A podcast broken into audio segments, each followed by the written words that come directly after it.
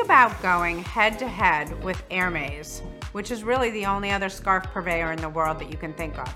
Would you pick your first business on your own to go head-to-head with them? Well, Sarah did, and when you hear her story, you're pretty convinced that she's going to be right up there, neck and neck with them. Thanks for listening to Sarah Somers of Shop Deseda.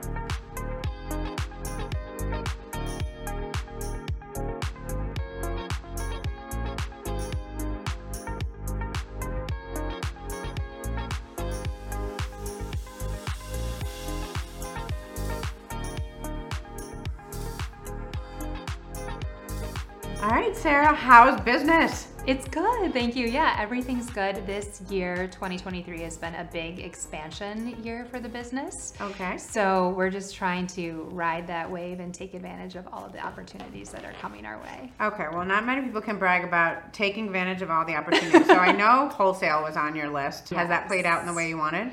Yeah, uh, I would say it's in process. I mean, it's like anything, um, well, you know, the background on the brand, we're obviously selling direct to consumer as well, which is very straightforward. Wholesale is a B to B sales process, which you're very familiar with, obviously. So that takes a longer, longer sales cycle. A longer sales cycle. So we're planting, you know, we've been planting those seeds and we've been making headway, but I think we'll be reaping, you know, more of our, the, the rewards of our efforts probably going into twenty twenty-four. Um, but we're, we're getting there. And I think for us, it's not just about, Um, having lots of partners uh, around the nation indiscriminately, but instead, because of the nature of our product and the nature of our brand, really finding like-minded brands, like-minded retailers where we fit into the story and the curation that they're sharing with their clients. Like, we want to make sure that we're in the right neighborhoods, if that makes yeah, sense. Yeah, no, it makes total sense. It's funny, we just visited with someone who was so long on retail, which if you look at all the trends, you know, you wouldn't say that was a great investment yet. Mm. She's definitely proving the model wrong, and you're somebody doing the same.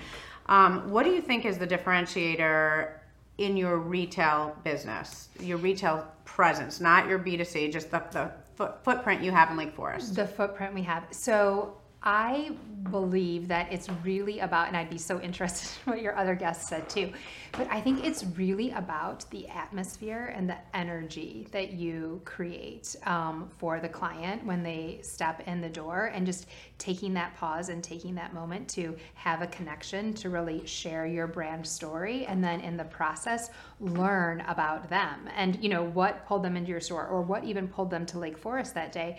Um, I mean, this is something that I find very interesting. I think of, you know, all of these North Shore communities as these, like, you know, small, you know, beautiful, but amazing and amazing, but small town communities. And even in Lake Forest and the little downtown, every day we're getting guests from around the country and around the world. So hmm. it is amazing how, when you make that personal connection and you really start to learn the stories of the people that are crossing your threshold, um, it really helps you to think about what are you projecting in, you know, within your four walls, and what can you do to draw more and more of these, like, really diverse, dynamic people, you know, across the threshold and, and into the store environment. You know, so I think the fact that you have these collaborations with artists is good, because you have someone else helping tell your story. And um, scarves and accessories are a limited purchase category. Yes. So yes. How do you combat that? You know, say, you know, I buy this and maybe I buy another one for the season. I probably don't buy twenty like I buy shoes. So how do you combat that? It's not an intuitive thing to go into a, a scarf art store. So yeah, that's, I love how you called it a scarf art store, because I do think that curiosity is something that brings a lot of people okay. into the store, especially for those um, of your listeners that may have visited. It's really set up in a very gallery-like manner. So I think people sometimes come in and they're like, what is this? Is this a gallery? Is this a store? And then we explain that connection okay. between us commissioning artists from around the world to create original artwork for us that we then use to make the scarf designs. And then everybody kind of has this, like, aha moment or this little click, which I think kicks off for a lot of people that moment of curiosity where they want to learn more. But your question was, how do you get people to come back again and yeah. again as your our clients? Just like with anything, and this is, you know, something that we're always juggling as a business, is we need newness. Mm. We need newness. We're always working on our next collaboration. And so we do have this very, um, you know, loyal client base that does get excited and wait for, you know, the new releases as they come out. And as opposed to um, more tradi- like the more traditional fashion cycle that you might see in a ready-wear to brand, ready-to-wear brand or in other accessories brands, we're not releasing like our spring collection and then the fall collection. Instead, we're just constantly releasing new scarves. We're trying to get into a rhythm of having like regular releases on a monthly basis across mm. our different size ranges. So that brings that newness. We're not then season, you know, seasonally based. Yeah. Um, and since everything's run in limited edition quantities, I think that that also helps the customer to, you know, make that decision. Am I going to grab this now or am I going to wait and see is it still here, you know, in okay. a little while? So, I, you know, one of the things that, um, I talk to people a lot is like, how do you, how are you building your business for the future? Mm-hmm. So if, you know, Deseda's just hits all your goals in the next three years, what does that look like? Well, the thing that's, um, I think a, It's very, it makes our business very dynamic. It's also part of the challenge, but part of the opportunity in the same way is that we're focusing even at this early stage on developing multiple revenue streams all at the same time. So I, of course, would love to, your opinion on this. It's a very challenging thing to do, especially when you're um, when you're a small, lean and mean team. But it started to kind of, the business started to naturally, kind of organically evolve this way from the beginning. Um, I was saying earlier, I didn't know that so early on in our business's development, we would have a retail, retail storefront. That was always yeah. something that I aspired to, but I really thought that we would be D two C, you know, direct to consumer first online. I thought we were going to be an e-commerce led business. Um, I came from a finance and a technology investing background. I was really interested in everything that was happening in the D two C world mm-hmm. and tracking brands that had grown up as direct-to-consumer first and looking at how they established their business models. And that's what I was looking to initially emulate with how I built Deseda. But as mentioned, there was this opportunity to open a storefront in the town where I lived and, you know, was raising my family. And I thought, why not? This is a great opportunity to connect with the community, get out there and get that direct feedback loop. So already on almost day, I mean, it was less than, you know, day, whatever, three sixty, we had the direct to consumer online, which I had established first. We had this storefront that I was trying to, you know, figure out how I was going to maximize that opportunity. I started traveling and participating in different trunk shows with different organizations and different retailers around the country. Then there was the wholesale piece, which also I had on the roadmap, but I didn't know it was going to come as quickly as it did. But we were very lucky early on to have um, a great supporter in uh, the Art Institute of Chicago's museum shops. Mm. Um, I was connected to the woman who was running the museum shops at the time, and she thought our our line would be a great fit for the museum. Makes so much sense. Yeah. And so they were our first wholesale partner. And then so that kicked off me thinking, oh my gosh, okay, this is a great fit. This is working well for us. What other profiles of retailers would be good for us? And then another opportunity that presented itself, and this is something we've really leaned into this year, is doing custom scarves for different brands and different organizations. Um, and that is, uh, we had the opportunity to to really initiate that process last year in twenty twenty-two, and just organically on the heels of that activity have been approached by other organizations. Oh, and so we cool. have another half a dozen collaborations in the works right now. So it's it's it's a lot of different revenue streams that, as you know, have different um, K P Is and metrics that you're looking yeah. at, and all different goals and different sales cycles. And we're just trying to throw that all into a blender and make it work.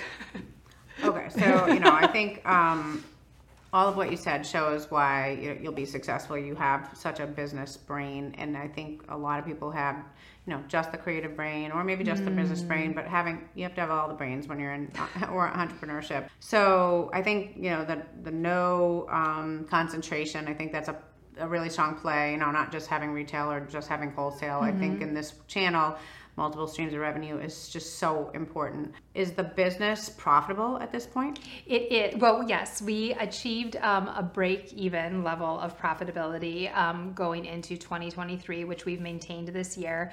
For me, that was always a, a strong personal goal, a very important personal goal, because I don't believe a business is a real business yeah. unless it's generating profits. Um, although we could get into a big discussion about that, because, you know, the Amazons of the world, you know. No, exist, I, I would except- like to um, squelch that dream, because none of us are Amazon, and right. we have to run businesses we to have, have R O I. We have to. Period. Exactly. And that respect, I was very pleased, but um, it's a big tug of war for me as an entrepreneur, because I have self-funded the business to this point and really bootstrapped it.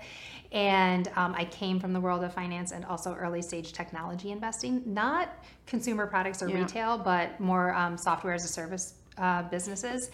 And there is something to be said for taking on capital from the right partners at the right terms with the right plan and vision in place. And I'm really proud of how scrappy our team's been and what we've learned on and what we've delivered on what we have to work with. But now that I have the experience that I have under my belt, and now uh, in this space in yeah. particular, and with building my own brand, and now also seeing um, that we do have a brand. I think there's a difference. It's a it's a small one, it's a growing one, but it is a brand. It's it's bigger than just the product in and yeah. of itself.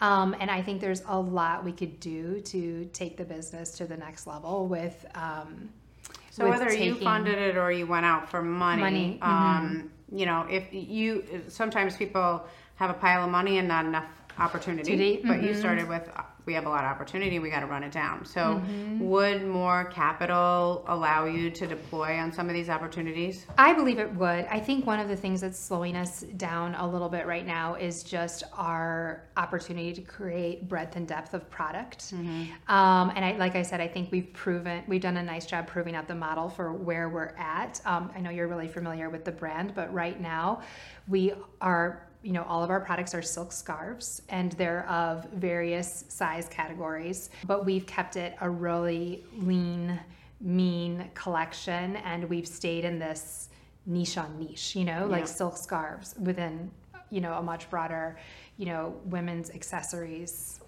category or group of categories that we could explore. I think it's, you know, it's taken a lot of discipline to stay where we're at, but um, it's been it's been really good because we've proven out the model. But now when I look at where would I deploy capital, I would love to have more capital to develop more. Pro- our product is not inexpensive to make. Everything is printed in Italy. We use only premium grade silks. All of our scarves are finished um, with a hand rolling technique, which means an individual seamstress like hand sews the edges of all of the scarves, which is a forty-five minute process per scarf. So these are all things that they're add, they're costly.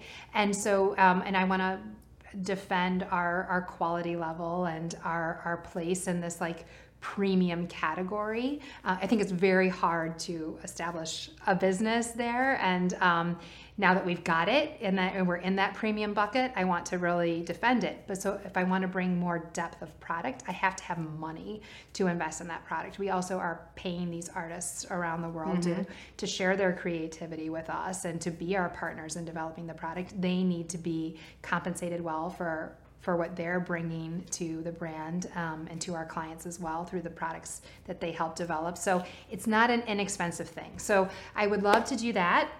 Create more product and test and gauge, um, um, engage the market's reaction.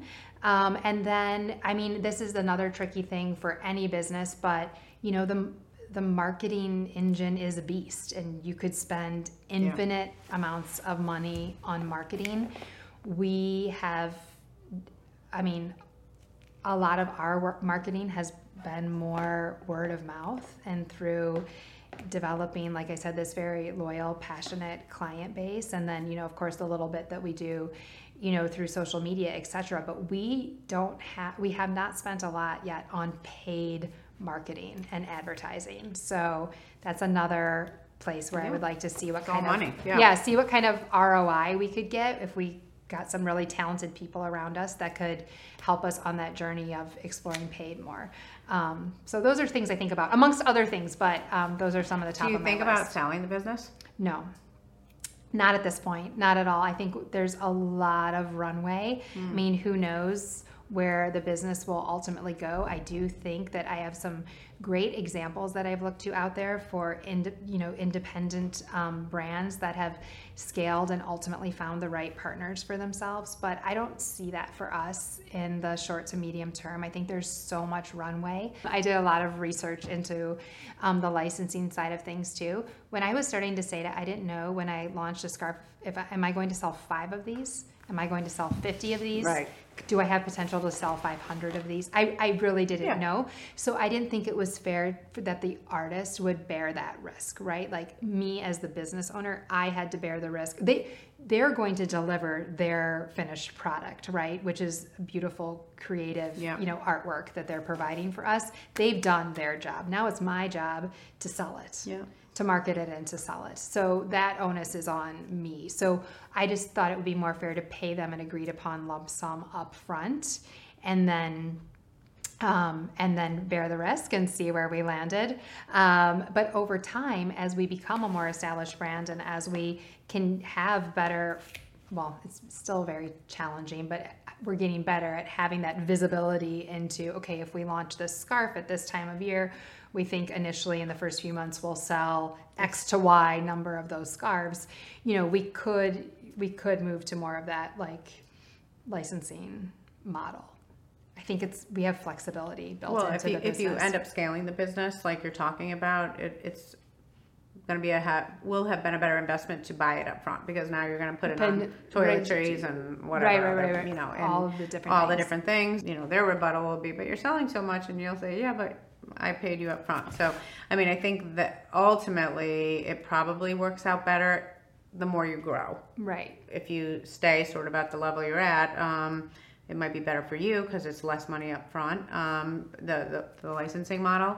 Um, but hopefully, you know, you're talking about, right. you know, because you're in year coming up on four, yeah. that, you know, you're really moving to a different phase of the business if you can step on the gas. That's right. That's right. And for me, I think it's, It's a dynamic, you know, fluid discussion that we're having with the artists. But um, just to be clear, like I always want to do what's in their best interest and what's fair for them. Um, uh, the whole idea is to shine a spotlight onto them, on them and to reward them for their creativity and their work. We don't want to, you know, in any way be like taking advantage. Like everybody should be paid, you know, fairly for what they're contributing to the business. And there's market rates for what these artists deliver. So yeah. we gotta be we gotta be squarely within that market rate, or and and reward them for when they when they deliver well for us. Yeah, so, and in a way, yeah. you're you're being the good business person for people that aren't good business people. you people are savvy. I think that I think I I don't know. Maybe oh, maybe good. I'm just finding. Maybe I'm just connecting with artists that are like really commercially minded. I mean, oh, when good. you think about it. Not every artist would maybe want to do something like this, right? Like they might just want to create their one-off piece and then it would live as that one piece, right? As they yeah. might not want to have something that they create be produced, you know, hundreds of times. But the the, art, the artists that are finding us and that we're finding, they fall into that bucket of being very commercially oh, good, minded good. And, and wanting to get their name out there and grow I'm their in, following. I'm right? in the art business and I just find, you know, there's extremes, right? Like absolute epic, most incredible marketers and business people. One of those. And then all others. And they're just not good. They're good at defending their creativity, not good at the, the numbers. numbers. So I like right. hearing that because I think right. their product and their, you know, production is just like whatever we get paid for. Um, they're just not good at asking for it. And I find like anybody who is a business person who doesn't ask for it doesn't deserve to get it either. I mean, you got to be able to speak up and defend what you want. So if you are the voice to defend people, that's pretty awesome. But I do find that that is a big problem in the art space. Um, we've had a couple of really great artists on lately who have no problem with it. But equally, we run into many people that are just, you know, like I do it for the love of the art. And I'm like, okay, then don't complain about getting paid. Either way. yeah, no, yeah, of course. It's... Um, it, It's a learned skill too, yeah, right? Yeah. Asking for money yeah. is a learned skill. Yeah, that's right.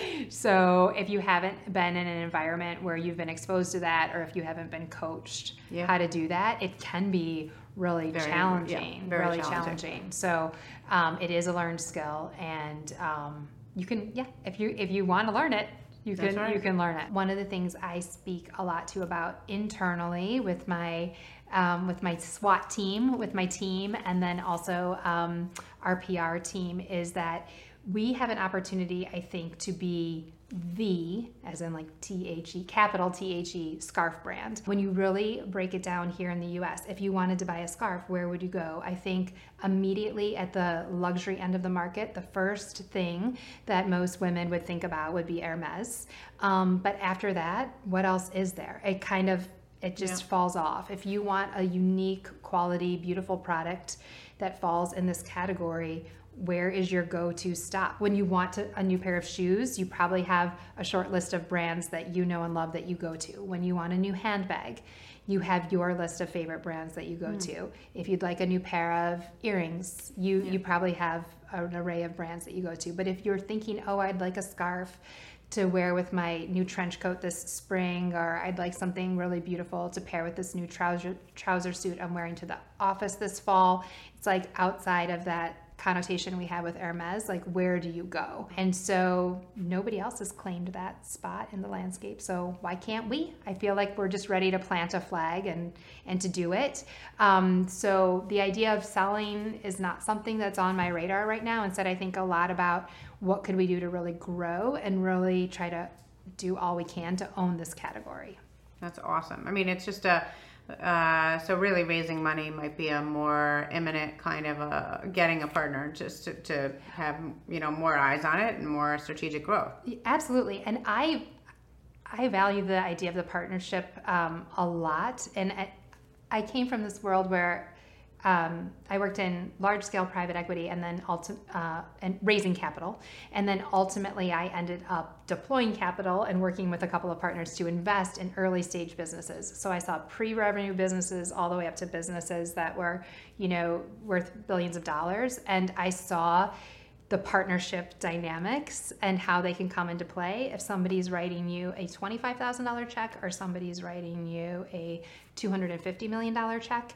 Partnership dynamics are super uh, are super important. It's not yeah. just about the um, the term sheet, you know, that you're that you're subscribing to. So when I think about taking in capital, I think about it not as just I need dollars, but like who would right. those right partners right. be? And as I've stated a couple times already, I came from a very different world, so everything that I've learned about building a consumer product-oriented business, a woman's accessories business, you know, retail, uh, selling online, all of those things. It's been really um, a trial by fire kind yeah. of journey where I just thought I can figure this out and I'm really passionate and interested in it. So let me just dive in. But how lovely would it be now that we really have some there there to surround myself with people that have seen the movie before. Yeah. And could help us really take the business to the next level. Yeah, well, your your background is why, you know, everything is so premium and great. I mean, it's impressive what you've done in short order. And I just asked the questions because because of your familiarity, mm.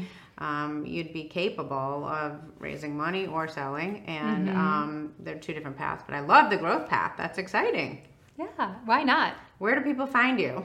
Where do they find us? So, well, first of all, if you'd love to come experience Deseda in person, I R L, in, in real life, um, we're in Lake Forest, Illinois, uh, right in downtown Market Square, two sixty-six Market Square. So you can come see us there.